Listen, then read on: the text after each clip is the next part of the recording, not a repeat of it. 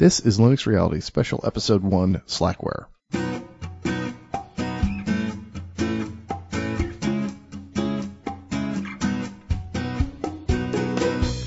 Hey everybody, Chess Griffin here, and welcome to Linux Reality. This is a special episode all about Slackware by popular request. And uh, it should be interesting. I think um, uh, it'll be sort of a high-level um, sort of Sort of, well, I mean, sort of technical too, I guess. I don't know. It'll be kind of all over the place, but it's going to be about Slackware, and I, I'm kind of, I've given it a different number and calling it a special episode just because I feel like it's sort of outside the normal realm of, of episodes. You know, it doesn't really follow along the sort of the track that I've got kind of got in my mind. So, uh, so I sort of view this as optional. You know, it's just for people who are interested in it, who may want to learn a little bit about Slackware and just kind of hear some of my thoughts and the way I tend to do things. I'll You know, that's kind of what this is for. So uh, this is not going to be a, sort of a normal episode. In other words, I'm not going to do a listener tips. I'm not going to do any feedback, and it's probably going to be a lot longer. Although we'll have to kind of wait and see. I'm, I'm undecided as to whether or not uh, to cover. Well, basically, there's two main things I'm going to cover: sort of the sort of the installation of Slackware, and then and then uh, the configuration. So I may just go straight through and do it all in one big episode. Or depending on the clock, I may break it up at some point and, and kind of do two episodes. So anyway, um, I think it should be fun, and it should be, uh, uh, you know, interesting and kind of technical, but uh, it'll be a good time. So why don't we just get right to it? Okay, well, Slackware Linux probably doesn't need a whole lot of introduction.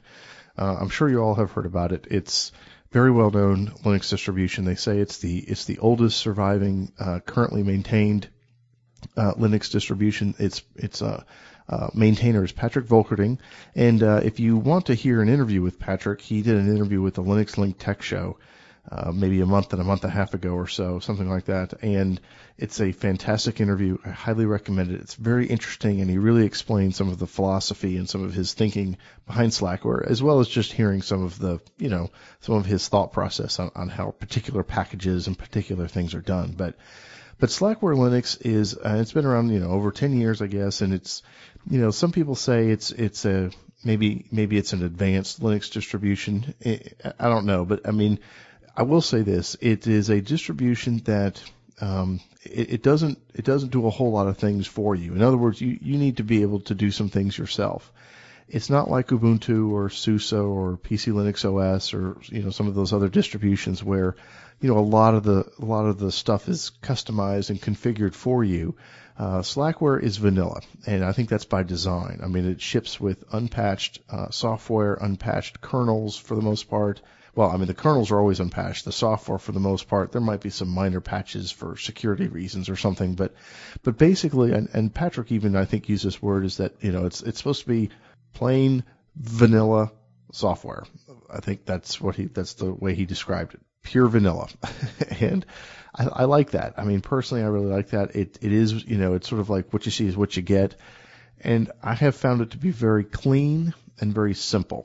And w- what I mean by simple is, well, I think there's two ways to, to say something is simple when it comes to Linux. I mean, on the one hand, simple means everything is done for you, and everything's configured, and it's ready to go out of the box, and you don't need to do anything. You just start using it. That's one kind of simple. Another kind of simple, though, is simple in, in the sense that everything under the hood, that is, is sort of where it's supposed to be. Everything is is is vanilla. Everything is installed where the where the, where all the software developers want you to install the software.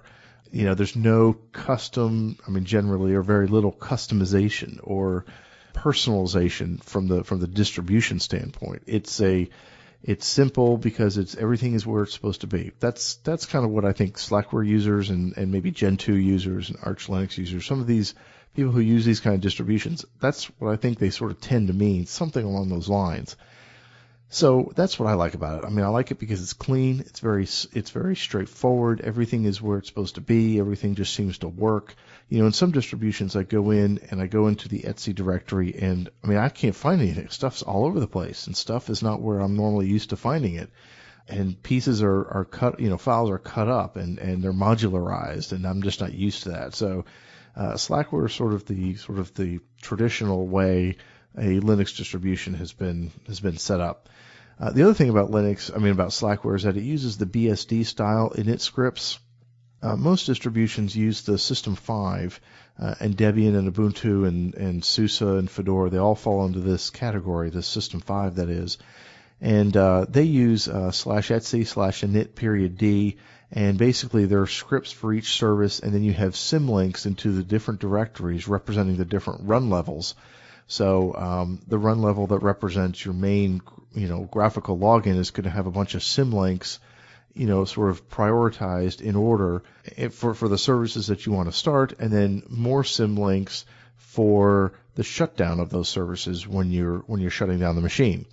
And it's just a lot of symlinks, and that's, you know, I mean, that's fine. That's um, that's one way to do things. I, the thing I like about the B S D style, the Slackware style, is that you have, you don't use the uh, init period d file in etsy. It's the etsy slash rc period d. And in this uh, directory, you have scripts for all the services, just like in the other, just like in the other format.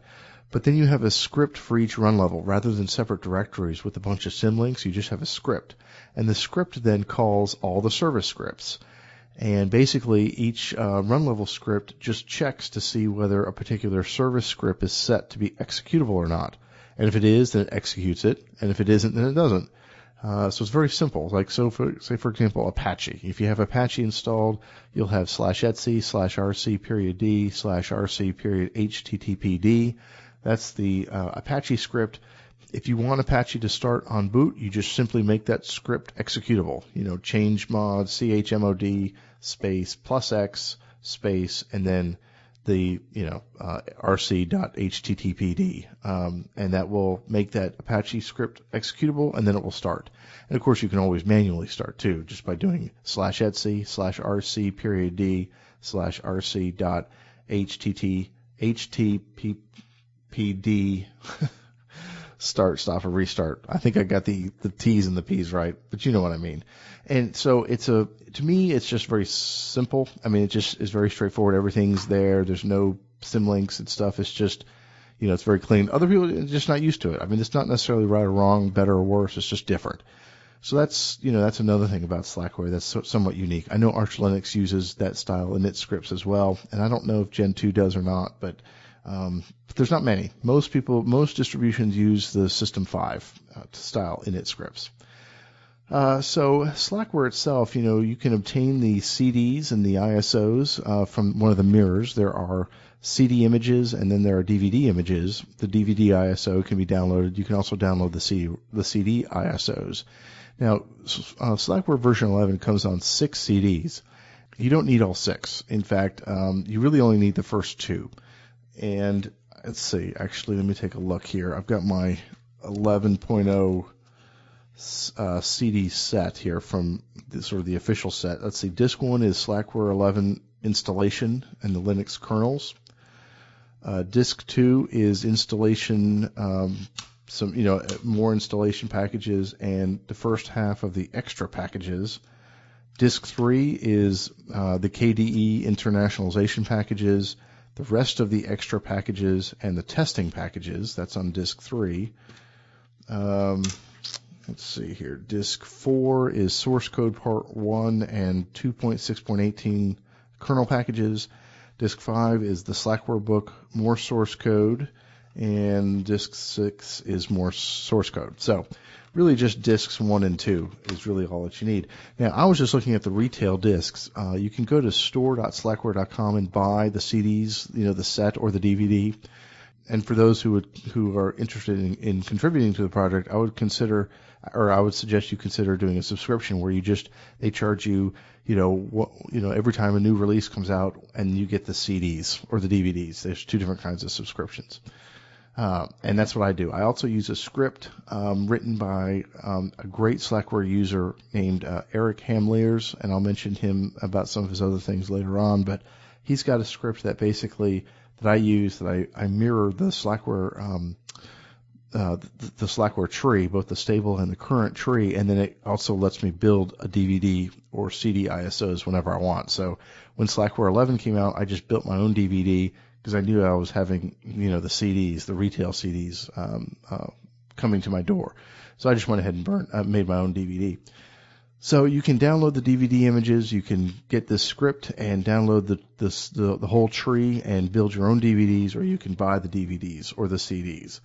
Either way, um, you know, once you get the once you get the C Ds or the D V Ds, what I would suggest is that you, before you start installing it, is just put it in your C D ROM in your currently running Linux distribution and just browse the C D or the D V D, because uh, Patrick is so great about providing helpful text files that explain things and, and give you hints and tips, and this is how you do that. If you go into the root directory of the D V D, you'll see, you know, there's a file in there on the changes and hints from, from eleven point oh versus ten point two. There's a there's an installation um, text text file. There's an upgrade text file. Slackware is really easy to upgrade between versions, by the way. I have got one box that's been upgraded from ten to ten point one to ten point two to eleven, and it's worked just fine. I know somebody who has upgraded his box from eight point one all the way to eleven, and it's worked fine. Um, so I know, I mean, I have run into issues with upgrading between versions on, on other distributions, and I'm sure, I mean, the Slackware way of doing it isn't perfect, and I'm sure people run into problems with that too, but um, by and large, I think it works really well. Uh, so anyway, the point being is that there's a lot of great text files that you really need to look at. That's the thing with Slackware, is that, you, you know, you, again, you got to, you know, you got to read the text files. You got to read, read things and, and, you know, try to do some, you know, figuring out on what, what Patrick is suggesting, because it's all pretty much there. I mean, there's a lot of help, you know, there's a lot of help in those text files. It's just, that's the way it's done versus, like, you know, graphical tools and that sort of thing. Uh, okay, so once um, you install or once you boot up the, the installation C D or D V D, you'll be presented with a screen. And I'm actually going to go through an installation while I record this. I'm going to rec- I'm going to install Slackware on my laptop here, and it says, you know, welcome to Slackware version eleven. And read through this first uh, page, this first screen here, because it talks about how you can you can use the first C D or the D V D as a rescue C D. You basically just pass. At the command prompt, you pass your kernel and where your root is, where your, you know, root directory is, no init R D, no initial RAM disk, and read only. And it gives you an example right there on this first screen. And that's great. It's, I've used it before. You know, if I've updated my kernel and I forget to run Lilo, you know, which updates the lilo dot conf file, the Lilo bootloader, and, you know, rebooting gets me kernel panics, I can use the um, Slackware first disk as a rescue disk and boot into my, it, basically you're using the kernel on the C D, uh, or you're, you're using the C D to boot to your kernel on your installation when your bootloader doesn't work. So that's, that's really nifty. Now, you can also see here on this first page that it says, if you don't want to enter any parameters, you know, kernel parameters, you can hit enter to boot the default kernel, or press F two for a listing of more kernel choices. That's something that a lot of people miss here, is pre- is that listing of other kernel choices. So if you press F two, um, that will uh, that will give you a page that, you know, explains more kernel selection help, and then it will say press F three for a complete list of kernel choices. So F three lists all the different kernels, and uh, there's bear dot i, which is the generic no SATA kernel. There's the SATA dot i, which is the default kernel with SATA support. There are two uh, two point six kernels. There's huge twenty-six dot s, which is uh, kernel two point six point seventeen point thirteen. That's a that is a um, supported kernel in, that's in the extra uh, repository or the extra directory on the on the C D. And then there's test twenty-six dot s, and that's kernel two point six point eighteen. That's not fully supported. That's just in testing, as they say. So, but it, but it's available, you know, if you want that. And then there's other kernels here, here as well. So the default kernel is two point four point thirty-three. All right. I'm going to, uh, on my installation here is I'm going to do the huge dot, huge twenty-six dot s. That's the, um, that's the two point six point seventeen point thirteen kernel, which is the supported two point six kernel for Slackware eleven. So it, you know, boots up and uh, initializes everything, you know, pretty standard, pretty standard stuff. And uh, once that's all done, then it will pr- prompt you for your keyboard. And if you're just using a regular U S keyboard, you can just press enter. All right. Now, the next screen tells you uh, what you need to do to start the uh, installation process. The first, you've got to partition your disk if you haven't partitioned already. And it will tell you here, what you do is you log in as root, first of all, regardless of what you need to do. So first you do root, and then it will say, um, you know, if it tells you, you know, if you're upgrading, you might want to remove all packages, and it just tells you what to do. And then it says, to partition your hard drive, use uh, C F disk or F disk. And then to start the main installation, type setup. So I'm going to partition. I'm going to do C F disk here. That's what I'm used to. And then it gives you, you know, typical C F disk text-based partition tool. And you need to make sure that you set up both a swap and, of course, your primary, um, you know, root partition.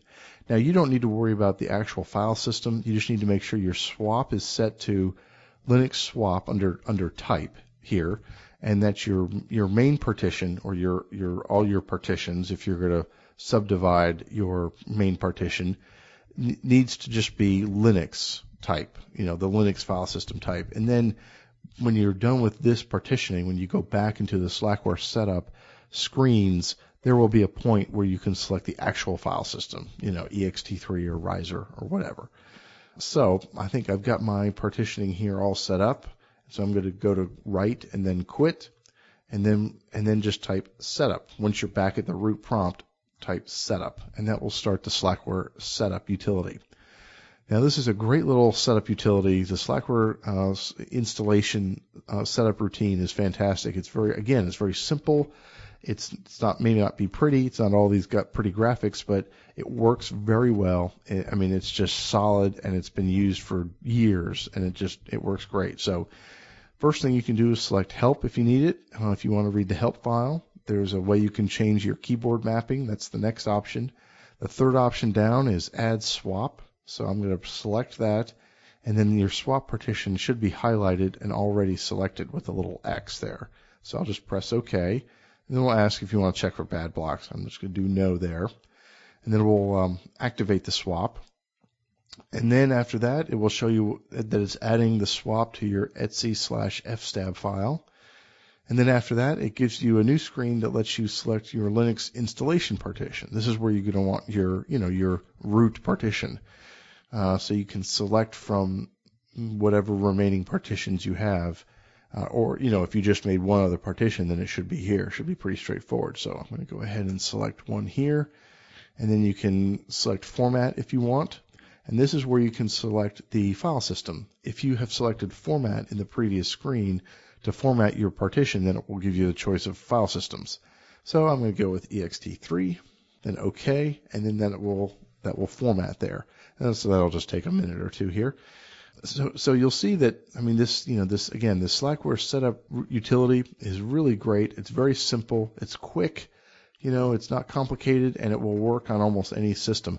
Okay. Now I'm, let's see, now I'm back here, and it will, if you have other partitions, it will give you an option to add those other partitions to your slash etsy slash fstab, or when you're done, you can just, you know, tab down to where it says done adding partitions, continuous setup.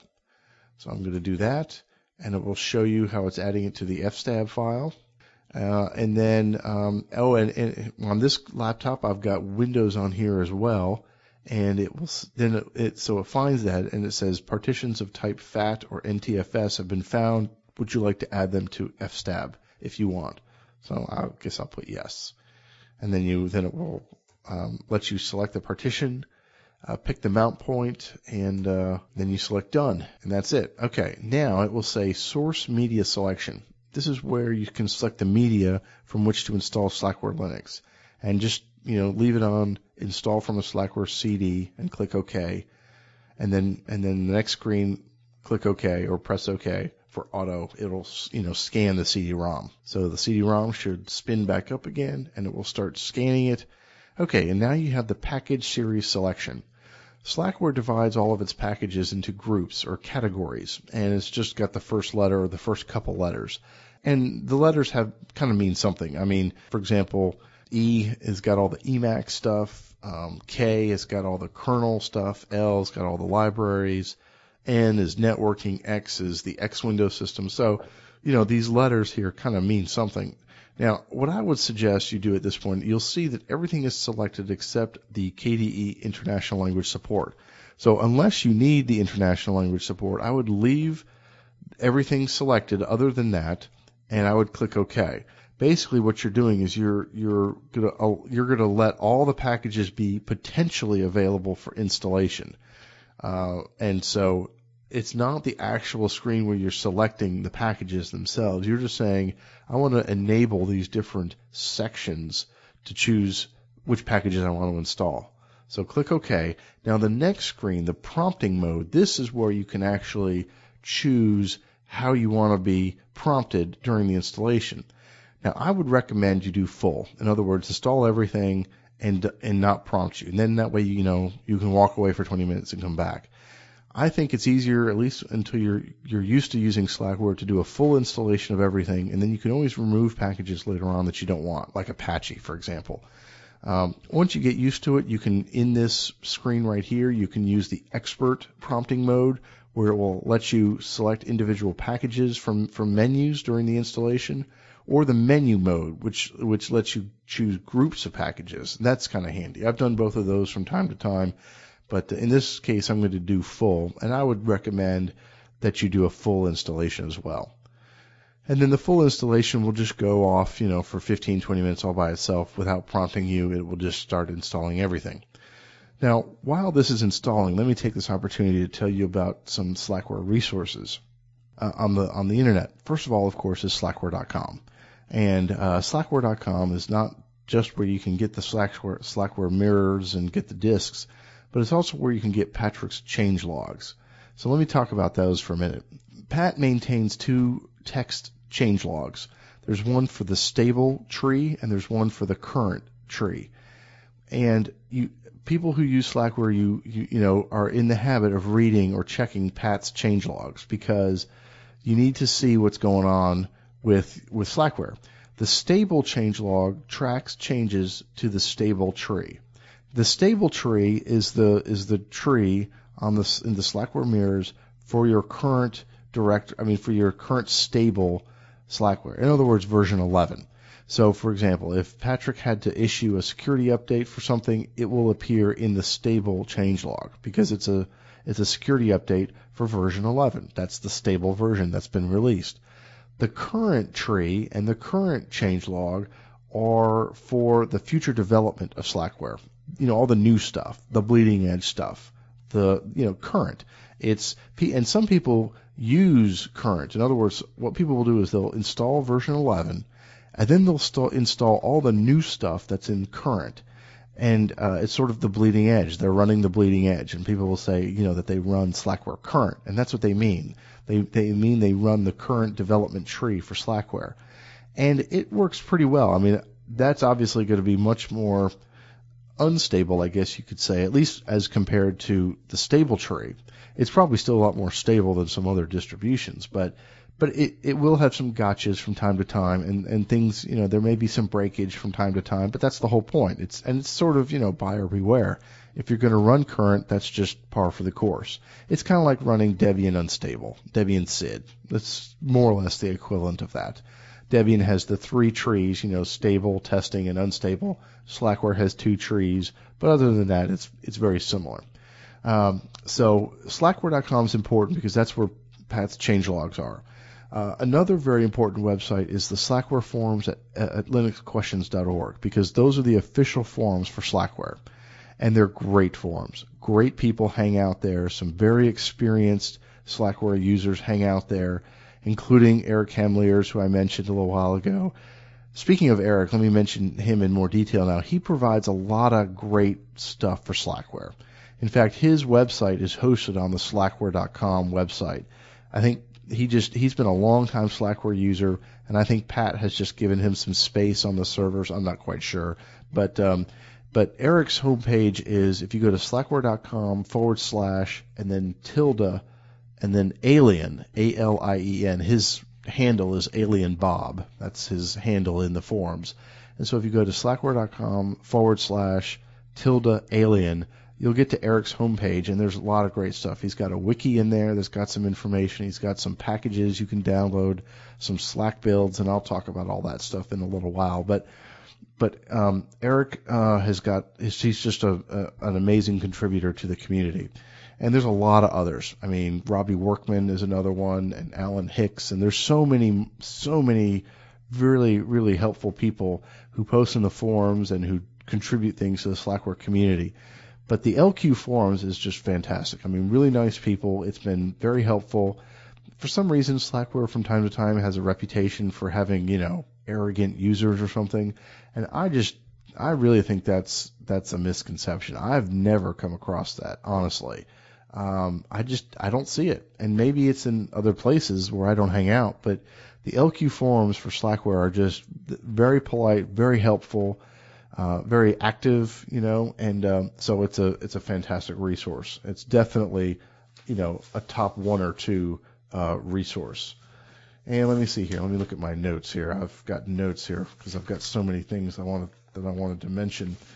There are two books that you can uh, check out um, on the web. One is slackbook dot org, and that book is actually, let's see, I have a copy. The Slack book is the the actual guide, I think, is Slackware Linux Essentials, and it's an older book. Originally, it was an older book that was recently updated for Slackware version ten point two. by a bunch of community members, um, and they uh, you can buy the book. You can buy the actual printed, you know, softcover book at the Slackware store. And that's what I did. That's what I've got. But you can also go to slackbook dot org and download it or read the H T M L version. I think there might be a P D F version, uh, but that's an excellent resource. And another book is slack basics dot org. Similar, a similar book to, to I mean to the other one. They they overlap a little bit, but they also c- cover different things, so that's that's great. Uh, but slack basics dot org is another H T M L and P D F uh, book that you can download and read, and both of those books are just fantastic. So those are four resources: slackware dot com, L Q forums, uh, slackbook dot org, and slack basics dot org. There are other resources for packages, and I'll talk about that when we get to packages in a little while. Let's see here. While um, my thing, let's see, my uh, installation is still going here, so uh, let me mention a couple other things here.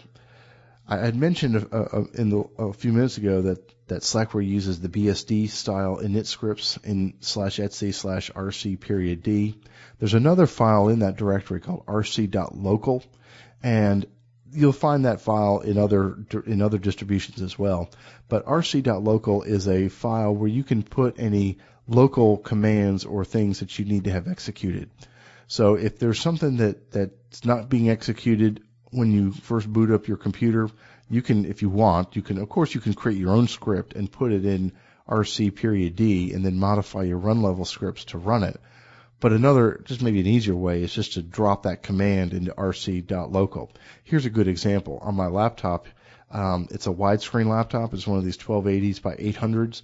So it needs, there's a there's a video BIOS patch. It used to be called eight fifty-five resolution. I think it's now called nine fifteen resolution or something. I don't know. It's like for the Intel chipset. But uh, so it's a very simple little one-line command to patch the video BIOS each time I boot up the computer so I get the full widescreen. So that little command needs to run every single time the computer boots. That's a perfect little example of I could just drop the one little line into rc.local, and it'll be executed every single time. Not a problem. The other thing, um, well, just an, I'm kind of bouncing around here, just covering some basic topics here while this thing is still installing. Slackware does not boot into graphical mode, and uh, it just boots to the command prompt, which is something that I personally like. All my machines boot to the command prompt. I don't have any that boot into um, a login manager like G D M or K D M. Uh, I just, that's just, I don't know, I'm just used to that. So it doesn't bother me, but a lot of people like to have it boot into graphical mode. So I can I can certainly understand that. So what you would want to do is you would want to edit slash etsy slash init tab, and uh, you'll see a line that talks about the initial run levels. You'll see a listing of the run levels first, and then you'll see um, what the default run levels are. Well, the default run level is three, and you'll want to change that line from three to four. If you, in other words, you want to boot into run level four. And that's graphical run level mode. And then it will boot straight into your window manager or your login manager or, you know, or what have you. let's see. And uh, another thing about Slackware is that it uses Lilo as the bootloader, uh, the Linux loader bootloader, which is sort of the older bootloader, and it works just fine. But a lot of people, most other distributions use Grub, and so I think most people are used to Grub. And there is a package, uh, a Slackware package for Grub in the extras directory on your Slackware disks. It also, in fact, replaces the Lilo config tool with Grub config, and I'll talk about those config tools in a little bit as well. But uh, if you don't like Lilo, uh, you can easily install Grub, and it will work. It works great. I've uh, that's what I've done. I, I used Grub as well, uh, even though Lilo really is nice. The only thing I have with Lilo is that how you have to run run the Lilo command whenever you update your lilo dot conf file. I just tend to forget that, and then, and that could be a that could be a problem. Uh, but anyway, so that's just uh, a, a couple of basic things here. And uh, let's see, looks like my installation is almost done here. See, that's pretty fast. I mean, it, it's installing like what three gigs of of uh, of data, and it's done it. Uh, I don't know, in less than ten minutes. That's that's almost done here. That's that's pretty cool. Okay. Once the installation is all done, you'll see some little screens come up about regenerating your font cache and all this kind of stuff, and uh, that will just you know take another minute or two. It's pretty it's pretty straightforward. Then the next screen uh, lets you install the Linux kernel. Now the thing about Slackware is you know I booted from the two point six, the huge two point six kernel, and you still need to install a kernel, and you can select a different kernel upon installation. So it's just important that you choose the right one that you want. Booting it doesn't necessarily mean that it's being installed. It's just that you booted from it. So first of all, we need to select where the kernels are, and so the C D ROM should be highlighted. So just select that, because obviously that's where you're going to install the kernel from. And then the next page lets you choose your kernel, and you'll see all those ones that we saw a little while ago, although some of them aren't there. Like the test kernel is not there because it's not a supported kernel. That's what he means, I think Patrick means when he says it's supported. And, oh, wait a minute, I spoke too soon. Test is on there, test two point six. I just didn't scroll down far enough. So, yeah, it looks like all the kernels are there. But anyway, the point is you want to select the same kernel that you booted from, assuming that's the kernel you want. So I booted with the huge two point six dot S kernel, so I'm going to highlight that. And I'm going to press OK or press Enter. And that installs that kernel uh, actually onto the system. Okay, next screen is make a boot disk, a floppy boot disk. I don't shouldn't do this, but I select Skip. I don't make a boot disk. Next page is the modem. I don't have a modem, so I just click OK. And the next page is about enabling hotplug slash U D E V. You basically want to answer yes here. If you're using a two point four kernel, it'll use hotplug. If you're using a two point six kernel, it'll be U D E V. But either way, you want to answer yes. Next page is installing Lilo. I just use the simple uh, mode. You can do expert if you want. If you want to, if there's a lot of commands or configuration options you need to pass along or something, but I just do simple. Uh, I do configure Lilo to use the frame buff, buffer console. That's the next screen, ten twenty-four by seven sixty-eight by two fifty-six colors. Next page is the optional Lilo append kernel parameters line. I don't enter anything there, so I just click OK. And then the next page is lets you select the Lilo destination. And there's three places. Uh, the root, your root partition, your root Linux partition. So in other words, let's say you installed Slackware at slash uh, dev slash H D A five. Well, it can, it can install the bootloader at Uh, dev H D A five. In other words, at your root partition for your Linux installation. Another option is to install it onto a floppy disk. And the last option is to install it onto a master boot record. You know, obviously, if you're installing Slackware side by side with other distros and you've already got a bootloader configured, you're not going to want to select the master boot record. It'll just overwrite that. Uh, so you would w- probably want to select root.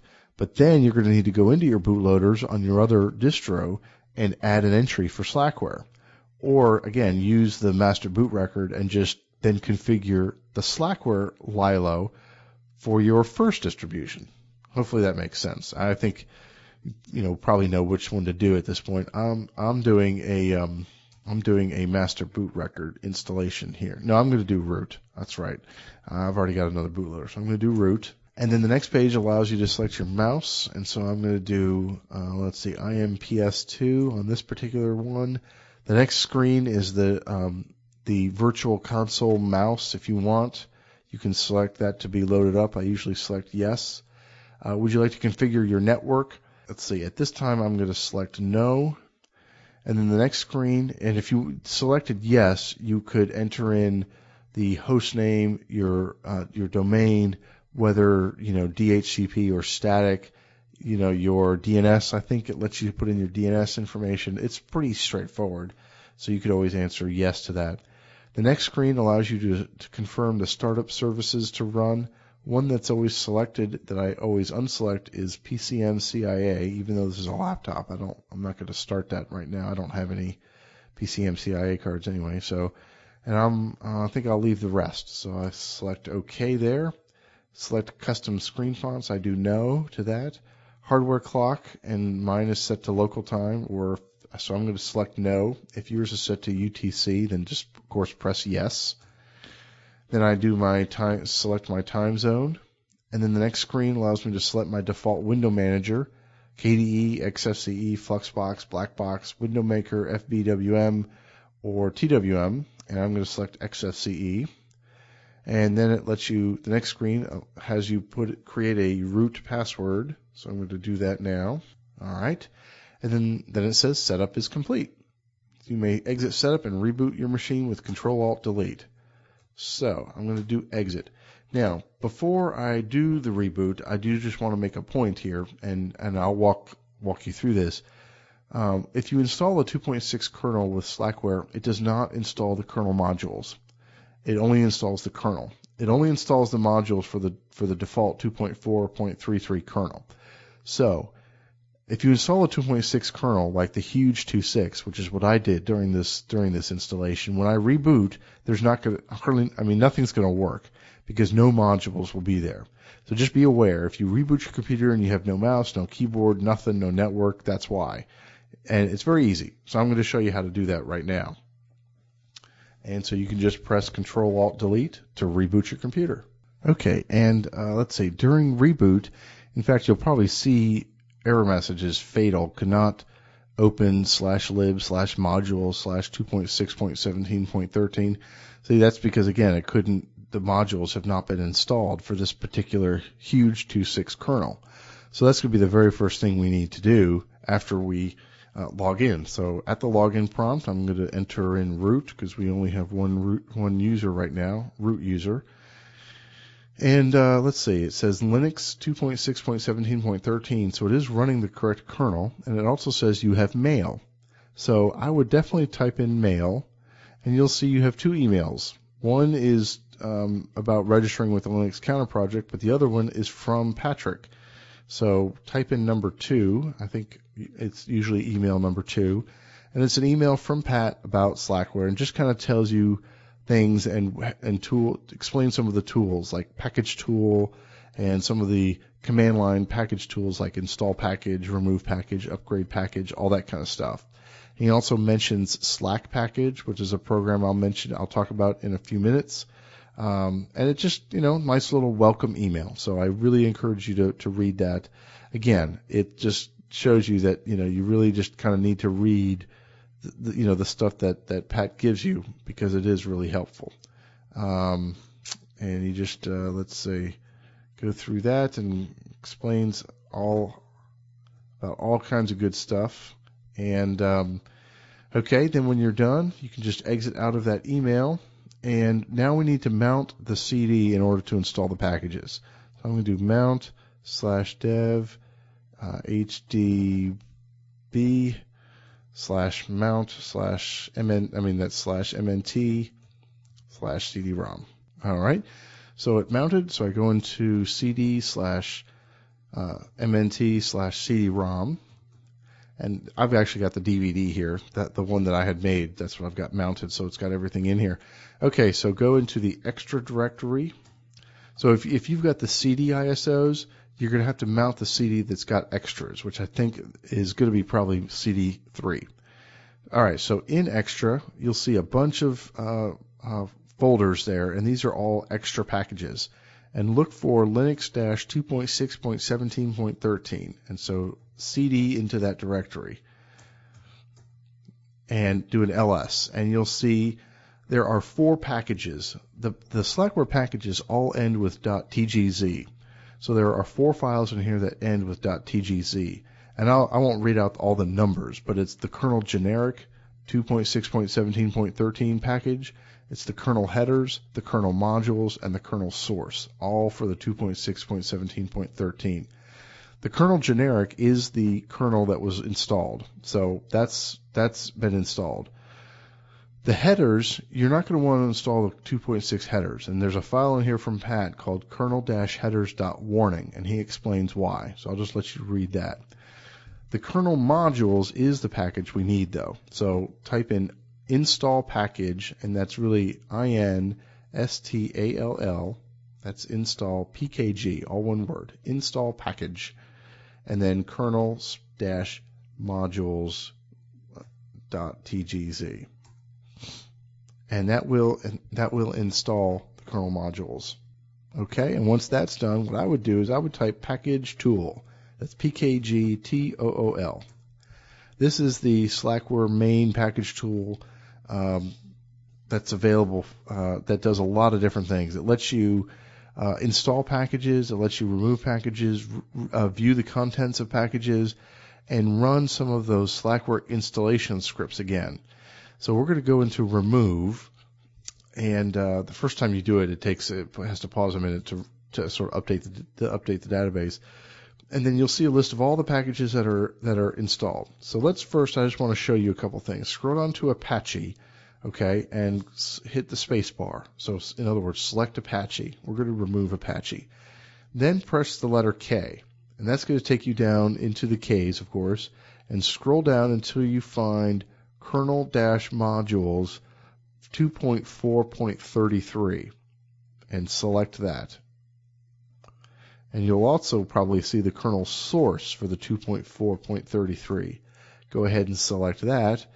And you may or may not actually see the kernel-I D E two point four point thirty-three installed as well. Sometimes it installs that also, which is one of the two point four kernels. If you see that, go ahead and select that too. And then click OK. And so that's going to uninstall those packages. And I just picked Apache just as an example to show you that, you know, you can go in after the fact and uninstall some of the services and some of the things that may be installed with the default full-blown install that you don't need. And you can go through that list and really pare it down quite significantly. And once you've done that a few times, and once you get used to the to the way the packages are grouped in those different sections, then you can go the next time you do one of the expert installations, and it's much easier to to install a real bare bones, um, uh, you know, a real a real bare bones installation.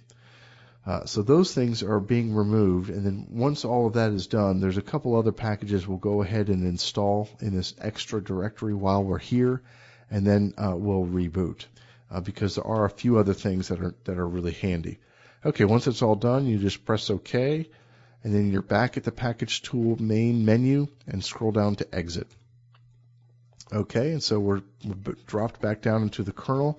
So C D up one level if you're still in the Linux two point six point seventeen directory. And so basically you want to be in the extras directory on your C D ROM. Okay, do an L S again. Let's check out some of these other files that are here. First of all, let's go into checkinstall. Okay, uh, do an install package and install the checkinstall dash you know, one point whatever dot tgz file.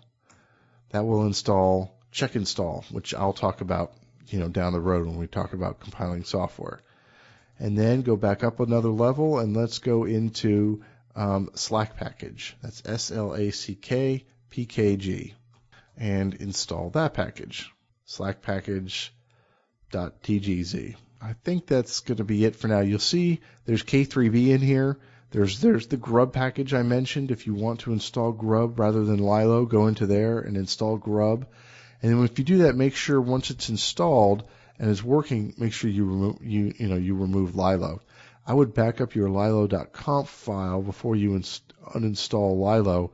That way, see the thing with Grub is uh, it's not going to install your kernel. It's not going to set up an entry for your kernel automatically. You'll need to go into a configuration tool to do that. Let me mention a couple configuration tools, including the Grub one here in, uh, before we reboot and use our new kernels. The first, um, there's a bunch of Slackware little ncurses-based configuration tools that are real handy. The first one is xwm config.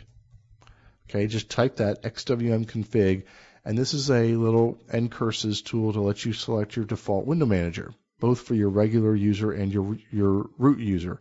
I mean, each user would have to run that command. So that's one handy little tool. Another one is netconfig that you can run as root, and that lets you configure your network. So I'm going to do that now. Local host, local domain, and let's see. Another one is Lilo config.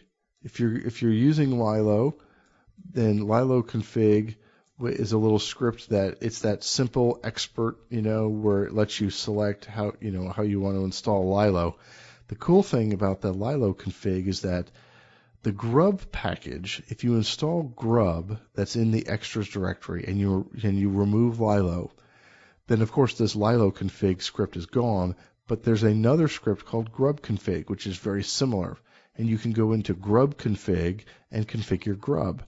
Now, like I said, I don't believe when you install grub from the extras directory that it that it correctly, you know, sets up your menu.lst file for grub. So you may need to do that yourself manually before rebooting.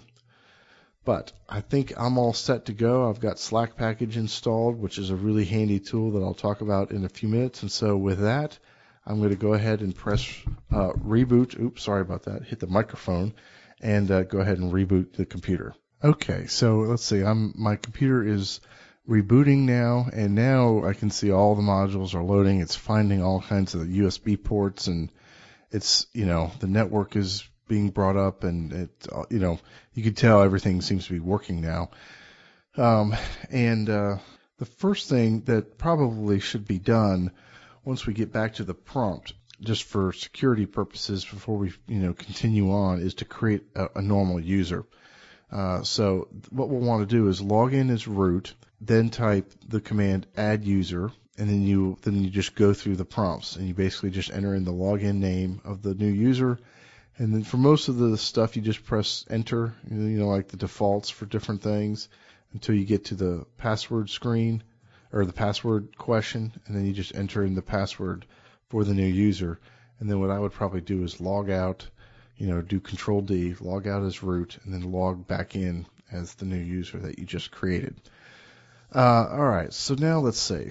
Now we've got, um, you know, we've got the basic installation uh, ready to go. We've, we're all installed. We've got our, our two point six kernel going. We've got the module set up. We've installed a couple extra packages like the Slack package and checkinstall. So now it's time to start configuring. Okay, so the first thing I would do before doing anything else is to update uh, the, the installation to get all the latest you know, updates, security updates.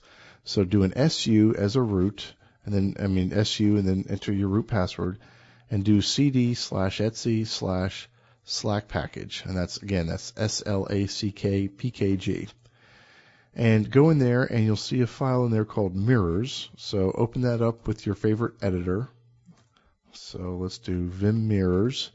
And then scroll down into the Slackware eleven section and go into, you know, you'll see it organized by country. And go into an area that's close to you and pick an H T T P or F T P server, a mirror, that you think is close to you that's going to be fast. I would not select the Slackware mirror.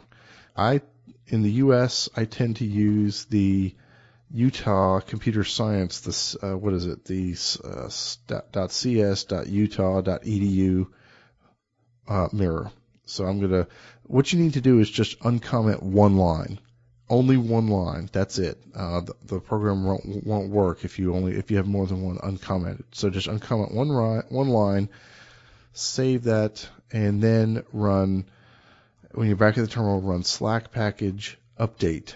And what it will do is it'll go out on the internet, download sort of, you know, updated package lists, you know, do all that kind of stuff. It's kind of like, you know, apt-get update, basically. It's just downloading package information at this point. It doesn't doesn't take too long.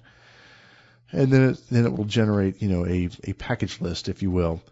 And what you'll want to do next is, when you get back to the command prompt, is type slack package upgrade patches.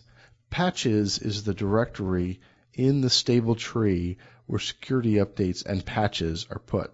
So if you do slack package space upgrade space patches and you press enter, it will sort of calculate, and then it will give you an ncurses, a really nice little list of packages that are available uh, to upgrade based on the packages you have installed. And so I'm just going to press OK, and I'm going to let this thing carry on and download and, and upgrade all of these packages. And it can, you know, take a little time, just kind of depending on how, you know, on how long it takes. So while it's doing that, let me mention a couple other real quick little uh, post-installation configuration steps. First of all is configuring X. Now, if you have Slackware set up just to boot to the command prompt, which, as I said, is the default way of doing it, then when you log in as your regular user, you can try just entering startx. Startx is the command to start the X server, and see if the default configuration file for the xorg.conf, I mean, you know, the default xorg.conf file is sufficient to get you an X server. And if it is, great. And if it isn't, then you'll need to run Xorg setup, uh, which is a sort of, you know, it'll it's just a series of questions based, and it'll ask you questions based on your hardware, and it will generate or create an xorg.conf file for you. And you'll need to do that to to set up X. Now, even even with the default xorg.conf, or even going through Xorg setup, there's some tweaks you're going to have to make. Like, for example, the classic one is your scroll wheel, you know, scrolling up and down.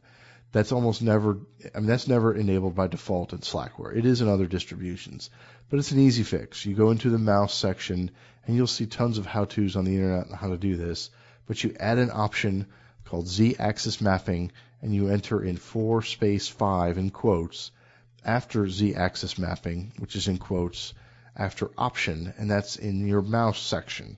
And, you know, again, like I said, you just, you know, there's lots of places to do that. You can go to the L Q forums for Slackware and search on that, and you'll find lots of posts explaining how to do it.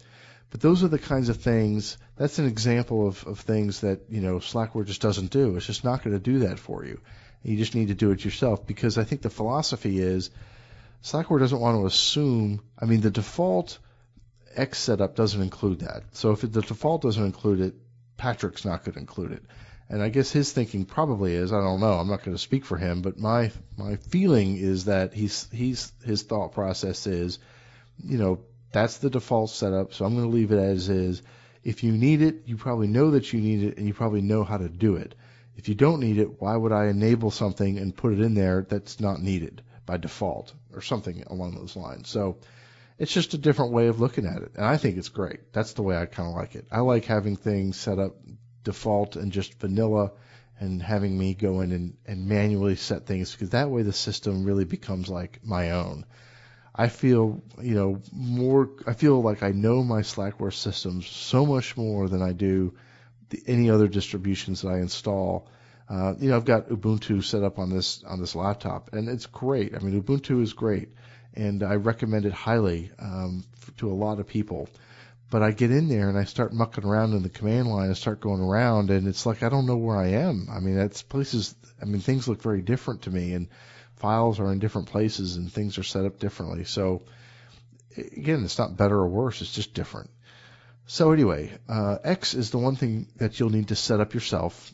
Uh, another thing that that would have to be set up is ALSA. I mean, ALSA is going to be installed. Uh, but you'll need to configure your sound card. And so what you want to do as root in the terminal is do two things. First of all, type ALSA mixer, and that will give you a nice little, you know, text-based graphical representation of your sound card and all the different pieces of it, you know, like the like the master control, the line in, the line out, the headphones, the mic, all that stuff. And um, what you'll need to do for each one of those columns, for each one of those pieces or section of the sound card, is you'll need to unmute. For some reason, and I've run across this in lots of distributions, ALSA sets up with everything muted by default. So the first thing you need to do is go into ALSA Mixer, and for each column, use your arrow keys to go back and forth to each one and type M. and you'll see it will say mute or unmute. It sort of toggles the mute on and off. And then, of course, you can use your up and down arrows to adjust the volume levels. So do that all the way across, and then hit escape to exit out, and then type ALSA C T L space store. And that will store those settings. So the next time you run, it will come back to the way you had it before. So those are two things that you'll need to sort of set up in advance before kind of continuing any further, at least with X and sort of your desktop environment stuff. Okay, I'm looking back here at my computer here, and I just finished with the uh, Slack package upgrade, and now it prompts me for, it says, this is Slack package still, it says, some packages had new configuration files installed. You have four choices. I can press K to keep the old files and consider the new files later. I can press O to overwrite all the old files with the new ones, but the old files will be backed up, will be stored with the suffix .org. So like for original, I guess. I can press R to remove all the new files, or P to prompt for those three selections for every single file. Since this is just kind of a test installation here, I'm not really too worried about it, and it's fresh, and I haven't configured, I haven't made any manual changes to the configuration files. I'm going to press O to overwrite all the configuration files with the new ones. If you've been heavily modifying the configuration files, then you'll want to be really careful here. Like, for example, let's say you um, let's say you know you're running Apache, and Apache has a configuration file, right? It's like, you know, slash etsy slash Apache slash H T T P dot conf, I think. Let's just say that's what it is. And let's say you've modified that configuration file, and then Apache is updated, and a new a new package is pulled down with Slack package. Well, if you overwrite the old files with the new ones, then the new H T T P dot conf file is going to overwrite your old one with your changes. So that's a case where you might want to, you know, maybe overwrite the old files but keep the new ones, or or whatever. So you just need to, that's the kind of thing you need to be aware of, just need to be careful of. Okay, so this Slack package thing finished its finished its run, so it's I'm all updated, all patched and everything like that. And, uh, you know, really the next thing for me at least is to, I'm going to log out of root now and go back to my main user, and I'm going to try entering startx and uh, see if see if I can't log in to X F C E and, uh, you know, see what the see if the default Xorg dot conf file works, you know, well enough at least. And it looks like it does. So I'm in X F C E now. I didn't even run Xorg setup or anything. It just uh, it just works for the most part. Uh, well, not just for the most part, it works just fine. Okay, so I'm going to quit out of X F C E now uh, and go back to the terminal. Okay, so just to reiterate some of the um, configuration tools, again, you can type X W M config to configure your window manager, to pick your window manager. You can enter netconfig to configure your network, Lilo config or Grub config, depending on which one you have installed, will configure Lilo or Grub. Uh, and package tool, P K G T O O L, is the main package manager. Now let me talk a little bit about package management and packages and stuff. You know, there's a misconception that Slackware does not manage, does not have a package manager. It certainly does have a package manager. It's a package tool that manages packages. But what I think people mean is it doesn't have a package manager that automatically resolves all the dependencies. And that's true. It does not. And it never has, and it probably never will. There are third-party tools that do that, like slapt-get and swaret, um, but those, you know, utilize third-party repos, you know, repositories, to try to build in some checking of, of all the dependencies. And I think the Slackware philosophy is that it just, you know, again, that's something that's subject to breakage, and it's not too terribly hard to figure out dependencies manually, and just download them and install them manually. So that's just that's just the that's just the philosophy. And uh, you know, there's a lot of people that, that aren't crazy about that, and I can understand that. You know, I mean, I'm not going to say that having all the all the dependencies automatically resolved is always bad. I mean, it's not. It's nice. That's why I use Slackware and Arch Linux. Arch Linux has a nice package manager that resolves dependencies, and it is very handy. But it does break. I mean. In the all the years I've run Slackware, I've never had any major breakages, even in upgrading between versions. But Arch Linux, it seems like once every six months, four to six months, I'll do an upgrade, or, uh, I mean, it doesn't even have to be big upgrades, but stuff breaks. And it's nothing that can't be fixed, and sometimes it's a five-minute fix, and sometimes it's a it's an all-weekend pulling-my-hair-out fix, but I'm always able to fix it. I've never had to just reinstall Arch Linux from scratch.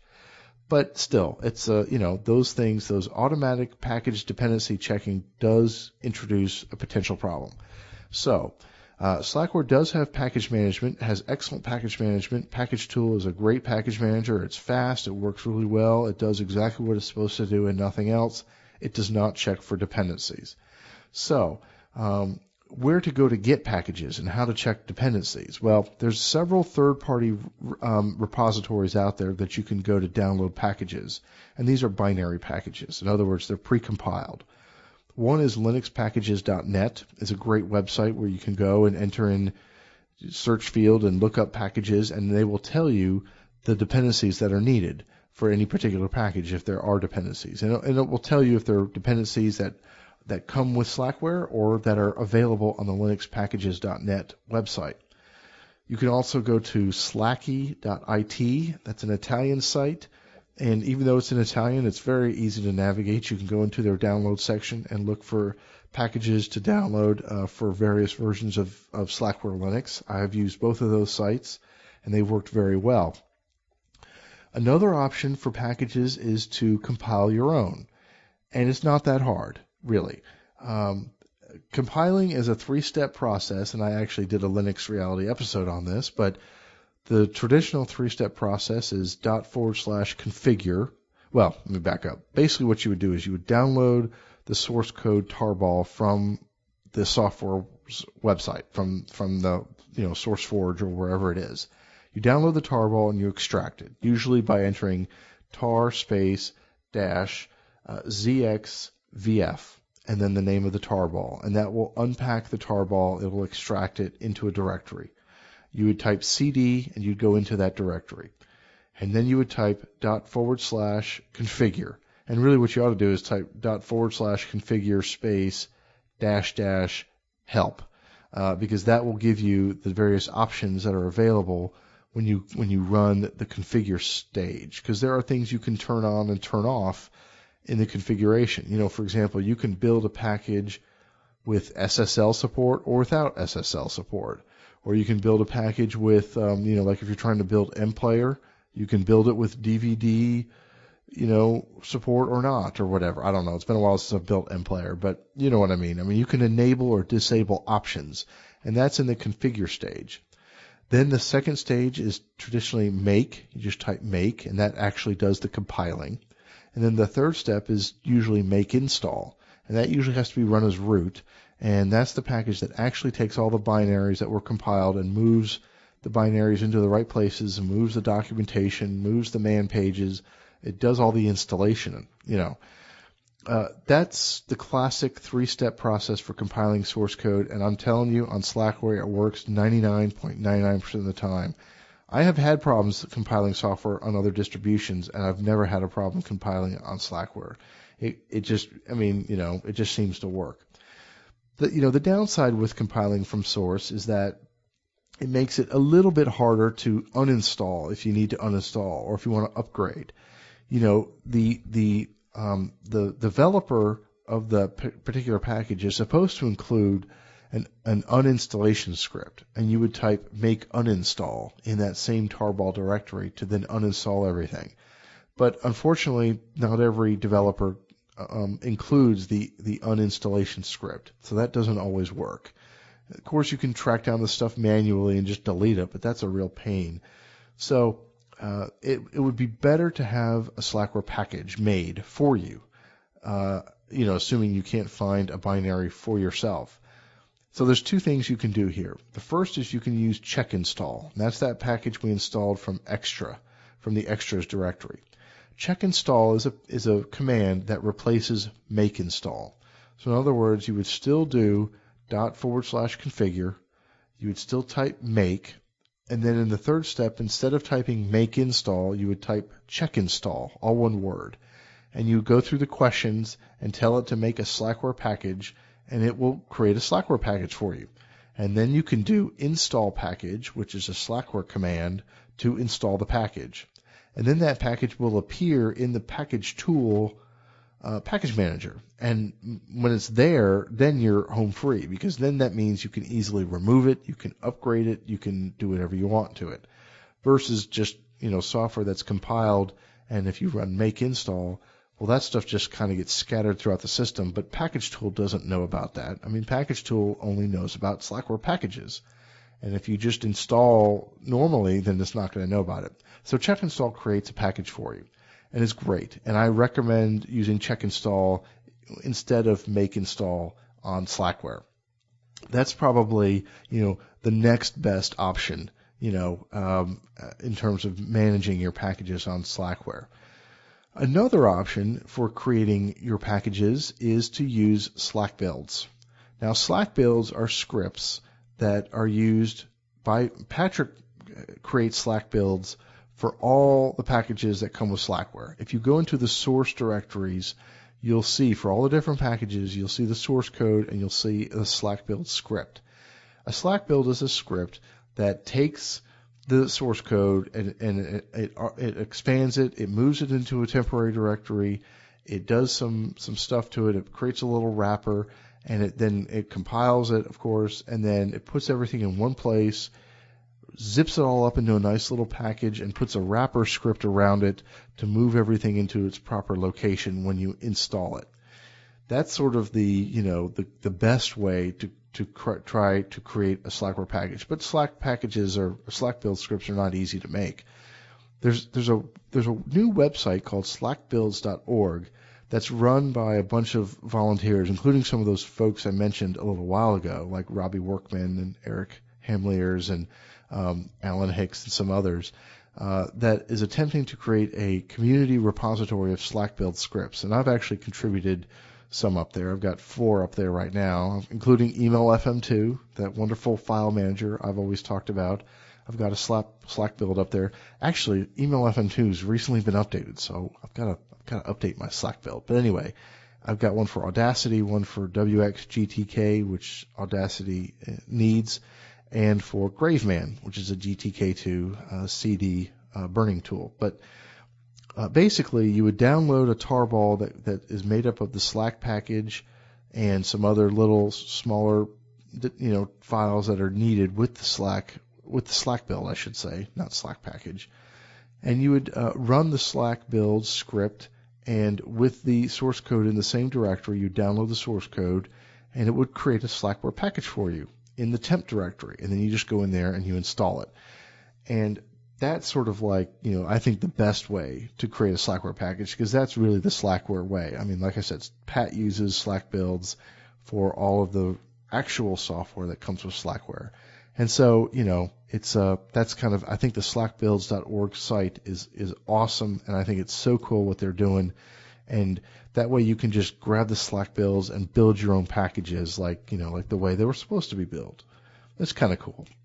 All right, gosh, I've been talking here for God, what, an hour and ten minutes?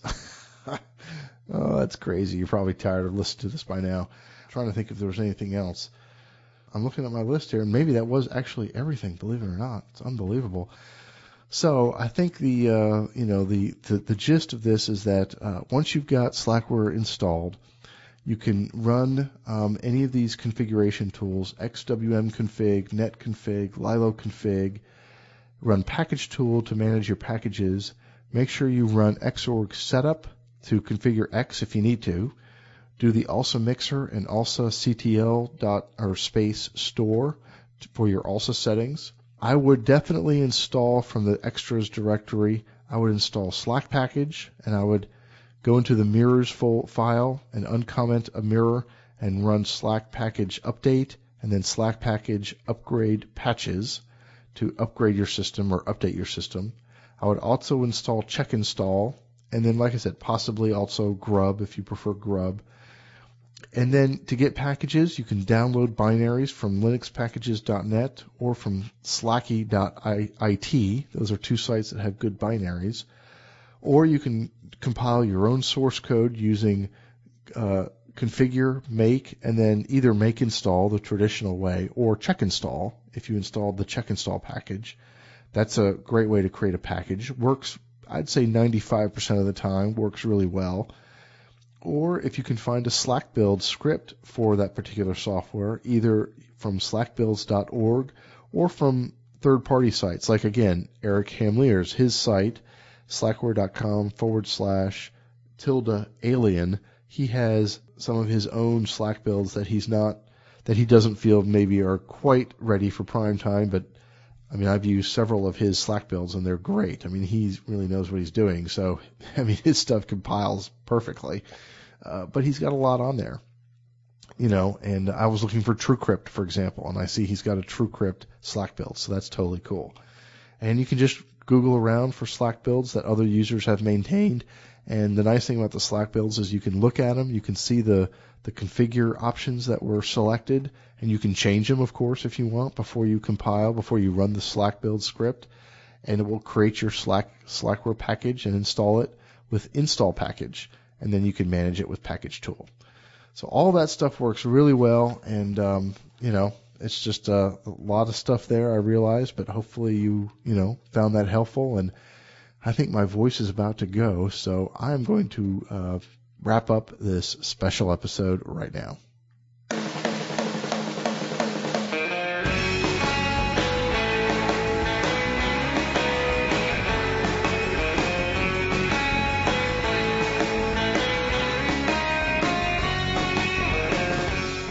Okay, folks. Well, I hope you found that helpful, and I hope it uh, piques your interest to check out Slackware if you haven't uh, ever checked it out before, or if you have, that hopefully it helps you a little bit. I mean, you know, people who've been using Slackware probably know everything I said. It's probably nothing new there, but um, I really love Slackware. I mean, it's it probably is.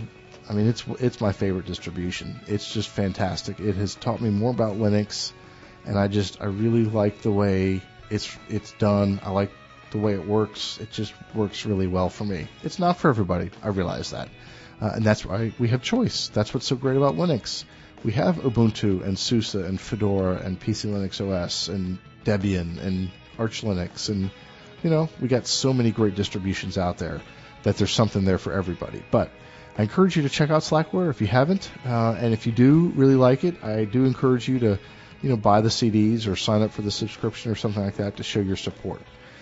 Anyway, uh, I hope you all are having a good December. I am as well. Things are busy for me, but I'm plugging away, and I'm really looking forward to coming back in January.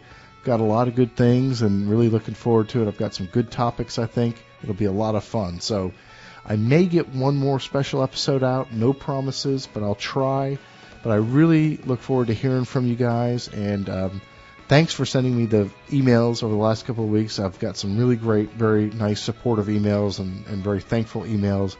And thank you so much for making the donations to the two thousand six projects, you know, the open source projects that are out there. I was going to talk about that in another episode, so I'll just save that. But I really appreciate that, guys. You guys just rock. I mean, you're just an awesome audience, and that's why I can't wait to come back in January. But until then, I think I'm going to have to say goodbye. I'll catch you all later. Take care. Bye-bye.